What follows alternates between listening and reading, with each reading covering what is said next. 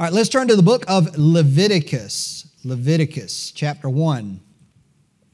Now, a couple weeks ago, we, were, we went through the uh, biblical basis of uh, what we might call typology. In other words, we've been going through a study on the law, and we went through the Ten Commandments, and then a couple weeks ago, we looked at the biblical basis of the types in the Bible. In other words, uh, we looked at what the uh, how that the things that are in the law were not the final product and the final destination in God's plan, right? They were just shadows that were cast uh, by the real objects. And, and we, we spent some time, so I trust everybody is kind of familiar with, with that, uh, that concept, so I won't, I won't rehash all of that. But uh, all of the, uh, we talked about the offerings, in the Old Testament, the sacrifices. We talked about the priesthood.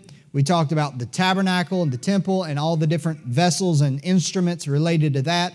We also discussed the holy days and the festivals, festivals and feasts. All of those, as far as the Sabbaths and a bunch of other things, all of those are directly and plainly referred to in, especially in Hebrews and Colossians, as shadows. So even though they were real in the Old Testament period and are still used and venerated by the Jews in our day, although they're hollowed out because they don't actually have sacrifices anymore, uh, but they just ha- have a shell of what God actually commanded. Um, even those, those things were real events, real holidays, real things and commandments that God gave to them, it was not God's final intention. It was just a shadow to give the basic outline of something that was to come, but the real thing. The Bible talks about the very image. In other words, we, and you remember the, uh, the illustration of the Iwo Jima monument that we did with the projector, and, uh, and the difference between the actual object and the shadow. And so these things that we're reading here are just a shadow. Well, what we want to do is we I want to I want to I don't know how far I'll get because as I started studying this, this subject got bigger and bigger and bigger and actually very a lot more interesting. And I and I really hope my, my heart's desire is that, that you find this interesting um, as we go through it. So what I want to do is uh, tonight and maybe next next Wednesday, I want to take a look at the offerings. There are five offerings that are by offering I mean a sacrifice but it's also an offering. There are five of them listed in the Old Testament, in the, the program, God's program or in the law, you could say. The five offerings are, the, are thus the burnt offering, and they're in this order the burnt offering, covered in Leviticus chapter 1, the meat offering in Leviticus chapter 2, the peace offering in chapter 3, the sin offering in chapter 4, and lastly, number five is the trespass offering in chapter five. Now, these, these five offerings are the entire plan. In, in fact, when you look at all the offerings and all the times offerings are, occur in the Old Testament, even before the law, what you find is the offerings almost all, there's one exception, the drink offering, but with that exception, almost all of them fit within one of these five. One of these five. So I want to, I'll do a very brief overview of all of these offerings, and you'll start to see how they're similar and dissimilar. Okay, so let's pray, and then I'll do an overview of those before we get into the first one.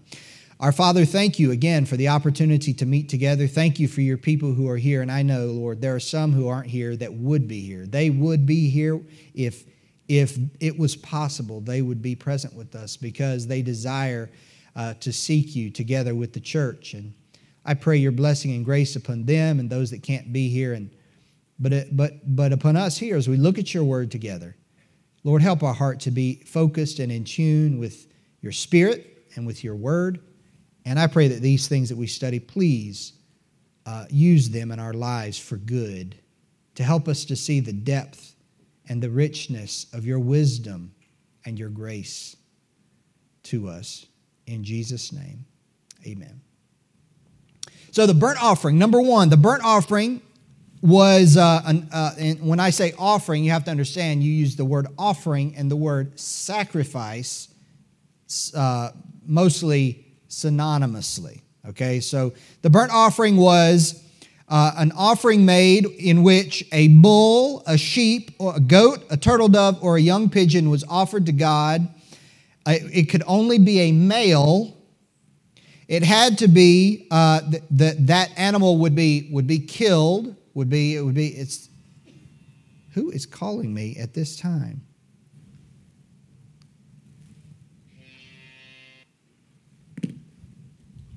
I know who it is. Okay, let me get my train of thought back. Okay. So the, the burnt offering was a bull, sheep, goat, turtle, dove, young pigeon. It could only be a male. That animal's throat would be cut, the blood drained, caught in a basin, and then the blood would be taken and sprinkled on the brazen altar, which was the altar on the outside of the tabernacle. Okay? This animal would then be divided into its various parts, laid on the altar. The wood would be set up on the altar. It would be laid on the altar, and the whole animal would be burned. You think, that is so gross. We'll get to that in a minute. Okay, we'll get to that in a minute. The Bible says that this was an offering made by fire of a sweet savor unto the Lord. Okay, so you have that offering. Then you have the meat offering. The meat offering had no blood. The meat offering did not include an animal. The meat offering was uh, was basically made of grain. It could be fine flour, baked cakes, fruit, fried cake. I was going to say fruit cake, not fruit cake. Fried cakes, or fresh, fresh or roasted wheat. And then they would take that and they would prepare it. They would pour oil on it. There could be no leaven or honey in the offering. And then they would take it to the priest. The priest would take a handful of it and he would take that handful as a memorial, that is, this is what is offered to God, and he would burn that on the altar of burnt offering, and then the rest would belong to the priest. Okay, that's number two. I'm trying to go fast so I don't everybody don't go to sleep on me, okay? Number three, the peace offering. In the peace offering, you could offer a male or a female animal. It could be a bovine, it could be a, a sheep or a goat. The blood would also be, the animal would be killed in the same way as the burnt offering. The, the blood would be sprinkled around the brazen altar, but this is different. In this one, only the fat of the animal would be taken out, and the fat would be burned upon the altar. And, the, and then the rest of the animal, with the exception of just a small portion of the animal, would be waved before the Lord, and that would be given to the priest. The rest of the animal would then be consumed as a meal by the one who offered it. Okay? You with me? So that's different. Then you have the sin offering. The sin offering was offered as a result of some sin committed by the person who offered it. You could offer a, a bovine, a sheep, or a goat. And in the same way, the animal would be bled. The blood would be placed upon not the altar of burnt offering, but upon the altar of incense in some cases, and in some cases on the altar of burnt offering outside. It would only then only the fat would, would likewise be burned. Then the remainder of the animal, this is different. In the sin offering, the remainder of the animal was taken outside of the camp and burned. Okay? Its, its, its body was burned. And lastly, you have the trespass offering. The trespass offering is essentially the same as the sin offering. It just covers a certain certain kinds of sins, special cases of sins that uh, that would not be more general as in the sin offering. So it's a special kind of sin offering. Okay, so you got those five offerings. Now, let me give you a couple, just a couple of points, points, a couple of uh, uh, uh aspects about the offerings that, that is universal to all five of them. Of these offerings, four of the five require the blood of an animal to be spilled. Now, this is not like bloodletting where you could just bleed a little bit of the animal. No, it was you cut the throat of the animal and that you bled the animal dead, right? You caught that blood, and that blood had to be offered. Had to, when you say offered, that means they would just literally they would take their, their fingers they would put it in the blood. And if this was the altar, which the brazen altar was a lot bigger than this, but this was the altar, they would just seven times. That's it. Here's the thing remember, here's what I want you to remember.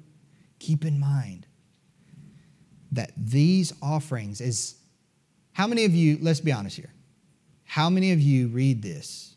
We haven't read anything. How many of you read and understand these descriptions and it sounds repulsive to you?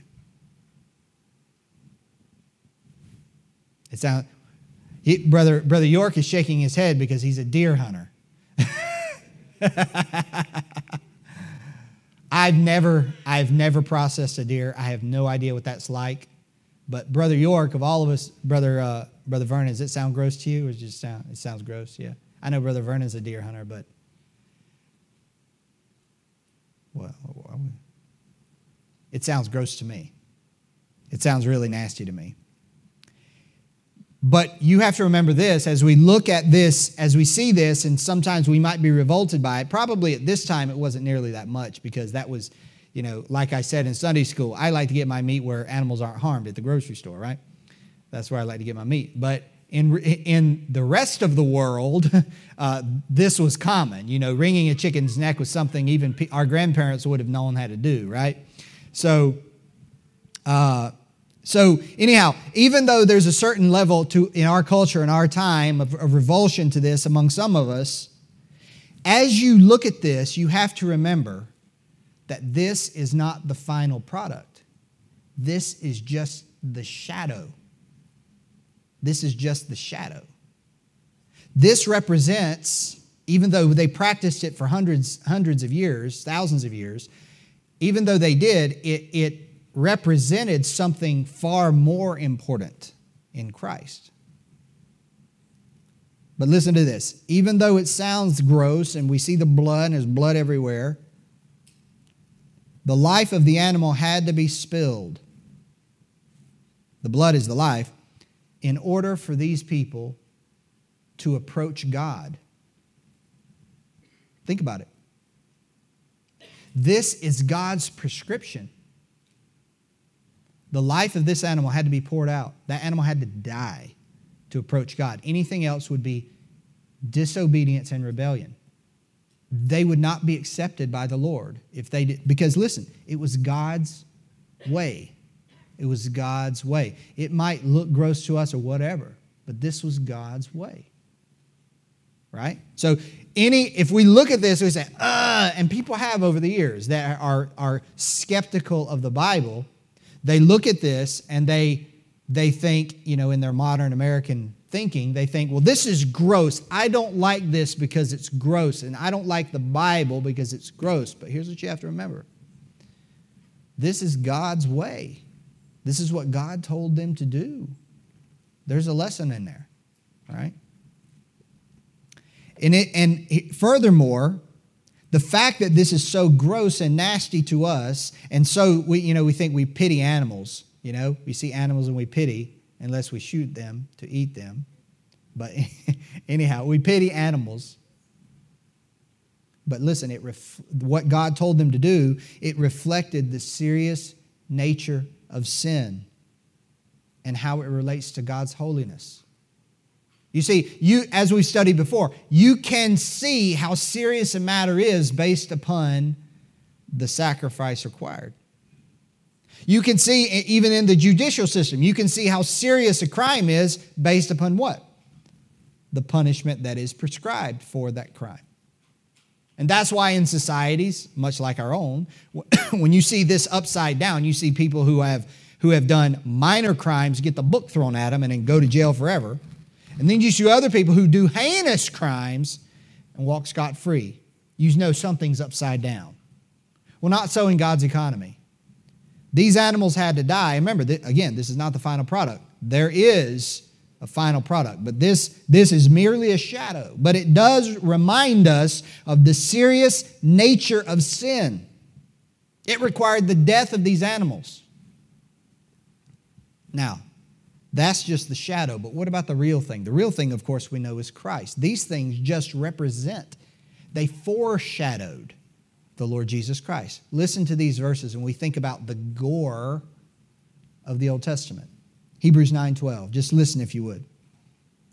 Neither by the blood of goats and calves, but by his own blood he entered in once into the holy place, having obtained eternal redemption for us. For if the blood of bulls and of goats and the ashes of an heifer sprinkling the unclean sanctifieth to the purifying of the flesh, how much more shall the blood of Christ, who through the eternal Spirit offered himself without spot to God, purge your conscience from dead works to serve the living God?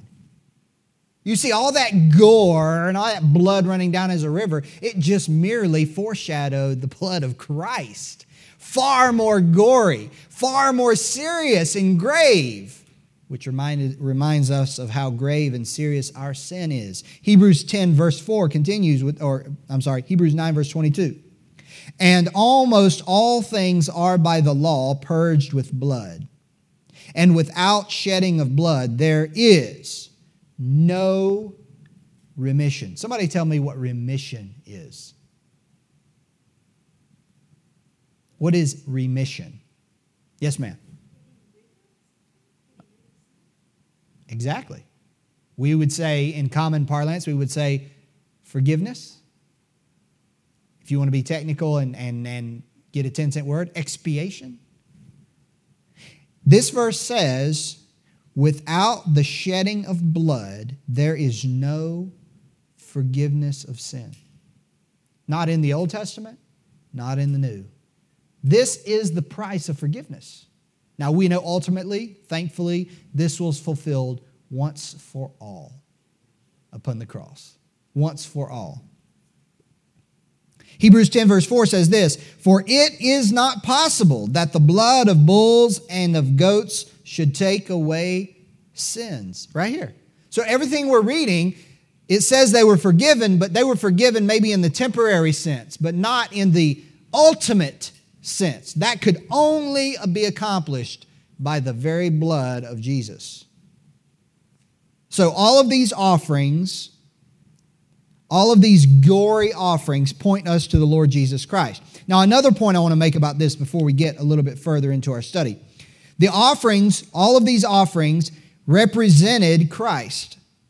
Each one of them had to be without blemish. In other words, the animal could not have any part of the animal that was out of the ordinary or discolored or, or, or, or uh, I won't say handicap, but, you know, deformed in some way, couldn't be diseased. The animal had to be, couldn't have like a broken horn or whatever. It had to be a whole animal, complete and, and in all its parts. And the Bible says this in 1 Peter 1 18 and 19. I'm showing you how these things are a shadow of the real thing.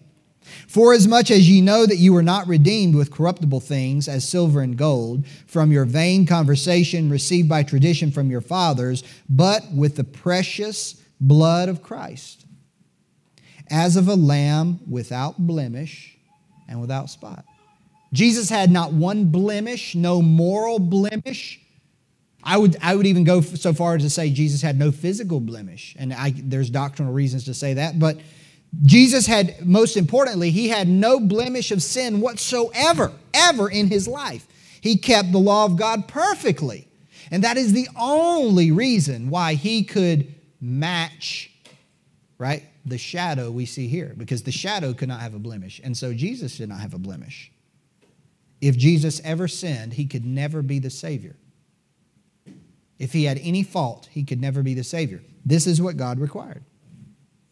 This is what God required. Now, what's one more thing that's interesting, if you would uh, look at chapter 2 of Leviticus, verse 2. This is a kind of an interesting um,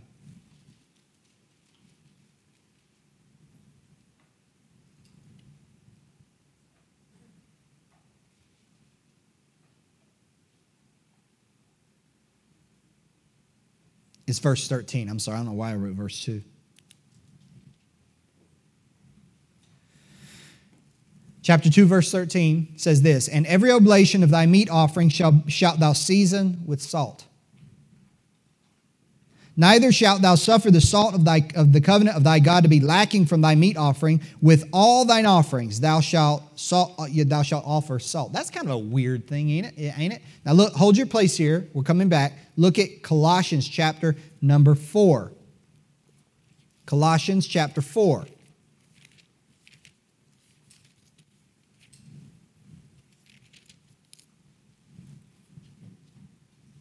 Verse 6. I want to show you what this salt represents. Colossians 4, verse 6 says this Let your speech be always with grace, seasoned with salt, that ye may know how ye ought to answer every man. So the salt in this is a, is a, is a picture and a representative of grace. So, no matter if you're looking at the burnt offering or the sin offering or the meat offering, and there's all these differences, and there's so many interesting things about that, but no matter what you're looking at, here's what you need to remember that the grace of God is what makes all of this possible. The grace of God, that is God's goodwill, His favor. God didn't have to do this. He did not have to provide a way for the, the Jews to approach Him with these offerings. He could have just cut them off and said, figure it out. No, He provided a method to approach Him. And God could have left us in our sin, but He did not. He provided a way for us to come to God. And all of that is possible. That's why every sacrifice is seasoned with salt. The salt represents the grace of God. Just like it gives your, it gives your speech the right flavor. When your speech has grace, it makes it, it makes your speech have the right flavor when you're talking to other people. So the offerings had salt. The grace of God is on all of it. Now let's look at the first one the burnt offering.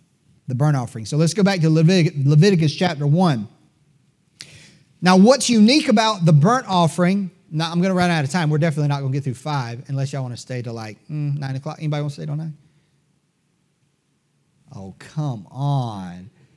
Man, y'all had a chance to, y'all had a chance. Miss Sherry, Miss Sherry definitely wants to stay until nine o'clock. yes. The next day. Okay. The burnt offering. Okay, the burnt offering. The Bible says, I, I, the first thing I want, to, want you to look at is verse number nine. The Bible says this but his inwards and his legs shall he wash in water, and the priest shall burn all on the altar to be a burnt sacrifice, an offering made by fire. Notice the words of a sweet savor unto the Lord. Now that's kind of a weird thing. The Lord says it smells good. That's kind of a weird thing to say, isn't it? I mean, first of all, we assume that, you know, the Lord has a nose and he smells things, right? There's a 10 cent word for that. I forgot what it's called. Somebody help me. Joseph probably knows, don't you? When applying human characteristics to God, anthro something. I can't remember. One of you, Miss Judy, probably knows. So does, does God, the point, the point is don't get stuck on that. The, the, the God says it smell, the offering smells good. Remember, don't get stuck here. This is just the shadow. Look at the real thing. Here's the real thing Ephesians chapter 5, verse 2. And walk in love as Christ also hath loved us, and hath given himself for us an offering and a sacrifice to God. Now, who is the offering in this verse? It's not a, it's not a bovine, it's not a sheep, a goat. Who is the offering? Jesus is the offering. And it says, hath given himself for us an offering and a sacrifice to God for a sweet smelling savor. This is a reference in Ephesians 5 to the burnt offering, where God mentions the smell. Because remember, the burnt offering was the only offering in which the entire animal was consumed on the, on the fire. Okay, so in the burnt offering, and that's what makes this offering different than the rest, the other five, the other four rather In the burnt offering, the entire animal was consumed by the fire. We saw that in verse 9. They cut the animal up. Verse, as an example, verse 8 says this And the priests, Aaron's sons, shall lay the parts, the head, and the fat in order upon the wood that is on the fire, which is upon the altar. But his inwards and his legs shall he wash in water, and the priest shall burn all on the altar to be a burnt sacrifice. You see that? That's why it's called a burnt sacrifice. You're burning the whole animal. Now, listen fire in the Bible is symbolic of judgment. So you have this picture of the animal. You know, if you visualize this animal is being burned, it's dead, but it's being burned completely by this fire on this, on this altar, right? And you have this picture of judgment. The fire is consuming the whole animal. The wood was laid in order upon the altar where it would be offered, and that reminds us of Abraham's sacrifice of Isaac. Take a peek there in Genesis chapter 22, if you would. Look at Genesis 22, because you're going to see some serious parallels. Genesis 22 and verse number 2. Notice what it says.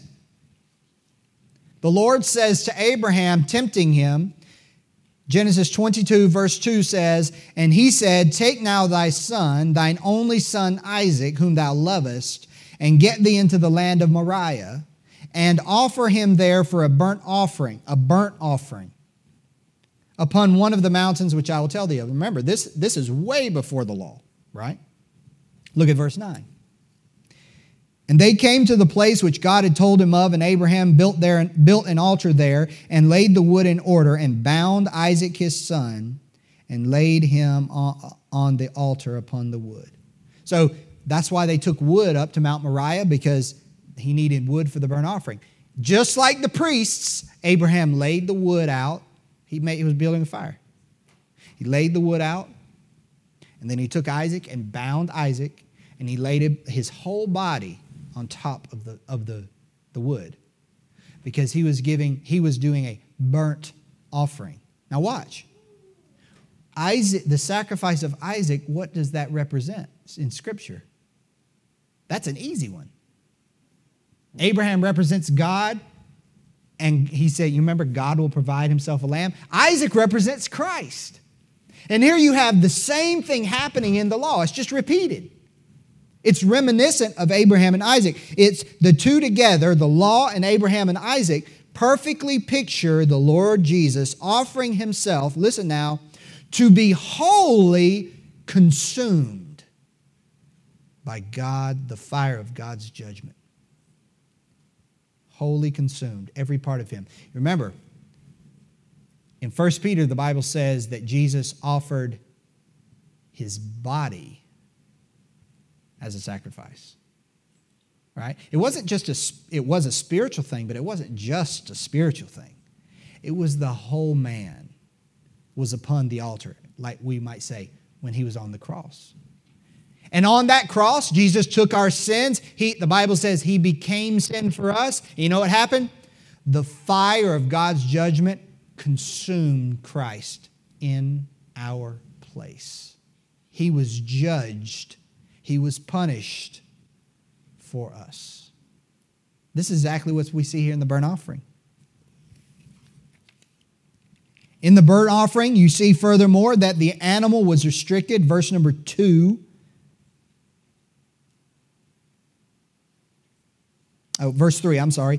If his offering be a burnt sacrifice of the herd, let him offer a male without blemish. So the burnt offering could not be female, could only be male, restricted to a male, because this, this most properly represents Christ's sacrifice, wholly consumed by the fire of God's wrath for us.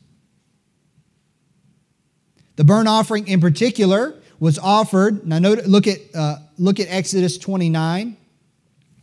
You might not know it, but we're almost done. Okay? Exodus 29 and verse 38. Look at that real quick.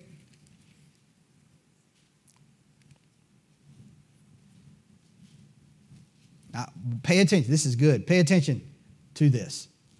Exodus 29, verse 38. The Bible says this. Now, this is that which thou shalt offer upon the altar two lambs of the first year, day by day continually. The one lamb thou shalt offer in the morning, and the other lamb thou shalt offer at even. Okay? Drop down to verse 42.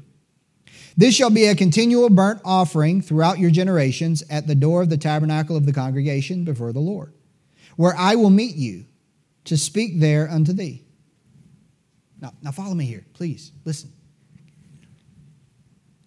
Normally, when there's an offering taking place, who, how, does it, how is it initiated? Normally, if there's an offering, for instance, a sin offering, some guy brings the animal to the door of the tabernacle. He meets the priest and he says it's what it's for. The priest goes through the ritual and the process, and the animal is offered. The man initiates the offering. In this case, not so. This burnt offering is not initiated by man, this is commanded by God. Now, listen. And God says, I want you to offer a lamb every morning and every night forever. Continually. Furthermore, I also want you uh, to give a burnt offering at the first of every month forever. I also want you to give an offering every Sabbath day forever. And you think, man, that's a lot of dead animals. that's a lot of fire. I agree. The thing is, this offering was continual.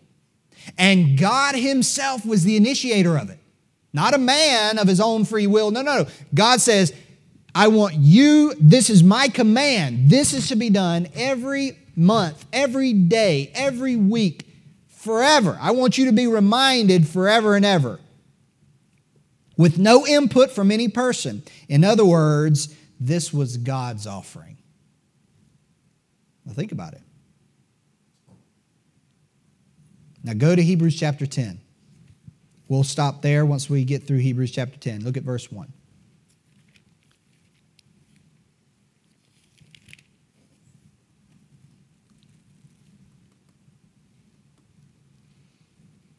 Hebrews chapter 10, verse 1.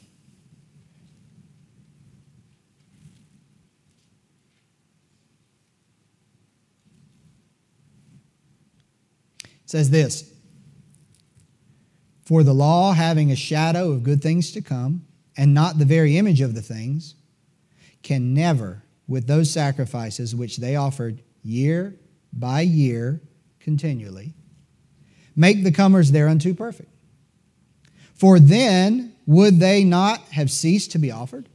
You see this continual offering, continual offering? That's what we just read. This is what God told them to do about the burnt offering continual. And there are other continual offerings besides this.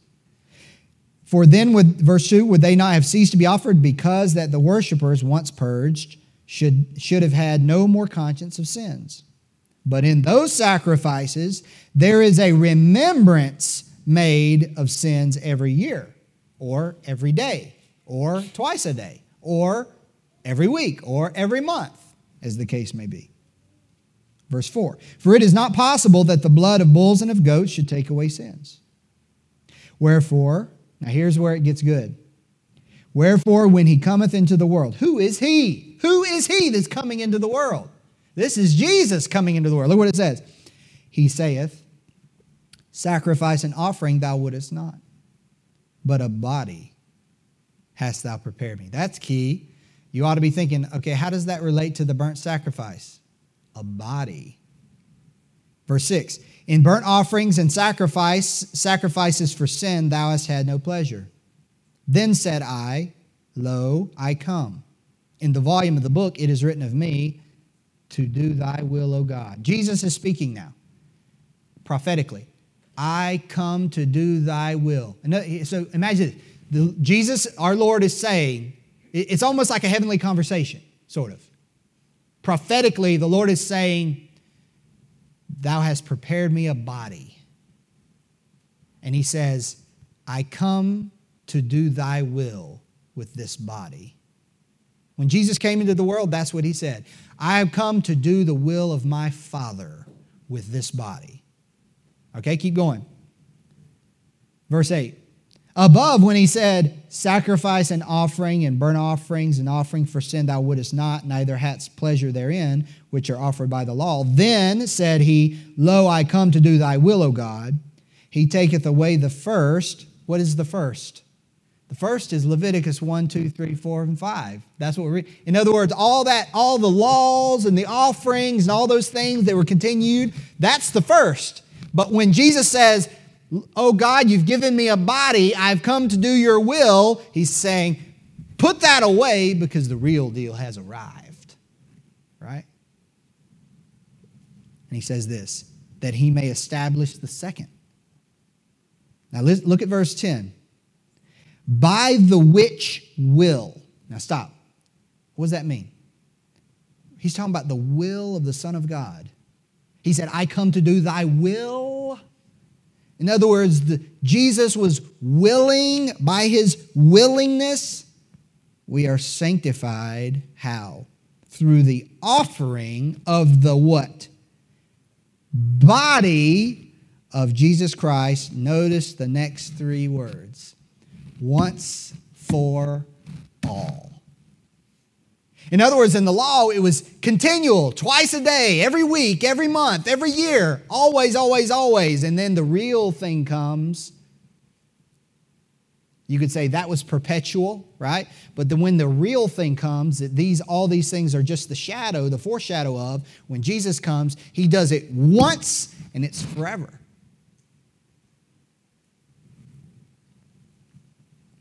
Not over and over, but one time forever. Verse 11, and every priest standeth daily ministering, and oftentimes off, uh, ministering, offering oftentimes the same sacrifices. That's, that's the burnt offering. That's what we just read, right? Over and over and over and over and over. You, you remember those priests, you imagine those priests were like, oh, I got to cut up this ram again, another ram, another, you know, another cow or bull or whatever, you know. They probably got tired of it. That's probably all part of the plan. Which can never take away sins. But this man, after he had offered one sacrifice for sins forever, sat down on the right hand of God. Jesus is the burnt offering, right? He is the burnt offering, not to be offered all, uh, continually, but once for all forever. Jesus, when he came into the world with a body, that body voluntarily went to the cross in the place of sinners, all sinners, every sinner. That body, that man was consumed, him, his whole being consumed by the fire of God's wrath, just like that burnt offering. But his offering only had to happen one time, forever. So, in the same way that that offering was perpetual, so Jesus' offering is perpetual. But in, in, the, in the Old Testament, you couldn't do it perpetually because you know the animal died and you had to repeat the process to make it perpetual. But with Christ, one time, even though they were never, their sins were never fully removed, but with Christ, they're removed forever. What need is there to do it again? There is no need to do it again. It's done once for all. In this verse, you see the whole sacrifice repeated over and over, but with Christ, you see the sacrifice is one time forever, and therefore it supersedes all the continually uh, offered burnt offerings. You see, Jesus is the burnt offering. Now that that's that's interesting to me. That's amazing. Now here's the thing. In the list of the offerings, you have the burnt offering, the meat offering, the peace offering, the sin offering, and the trespass offering. You notice that the burnt offering is the first. Now, these five offerings are reflective of our relationship to God different aspects of our relationship to God. Now, in Israel, they were literal offerings, but the, as we view them from a a scriptural perspective, they represent different aspects of our relationship to God. But you can't have a relationship to God without the first. Because the first is what? Is the offering that God made to bring sinners to Him. Not man, the offering that God made, the burnt offering. It was the one complete final sacrifice. Listen, this is why, this is why we say that it's all of Christ. It's not of Christ and baptism or of Christ and be a good person and of Christ. No, no, no. It's all of Christ. What he did is everything that is required. We merely receive that benefit, right? He did it all. It is a, listen, it is an offense to the blood of Jesus shed for sinners to add something to his bloodshed. It is an insult because it makes his, his blood and sacrifice insufficient. But in truth, God's offering is fully sufficient for any and every sinner that will come to him. And you could, you could see that, and I, I hope you're able to see the, the parallels, the shadow, and how it matches and it, and it prepares our mind and heart for the real thing, who is Jesus. Let's pray together.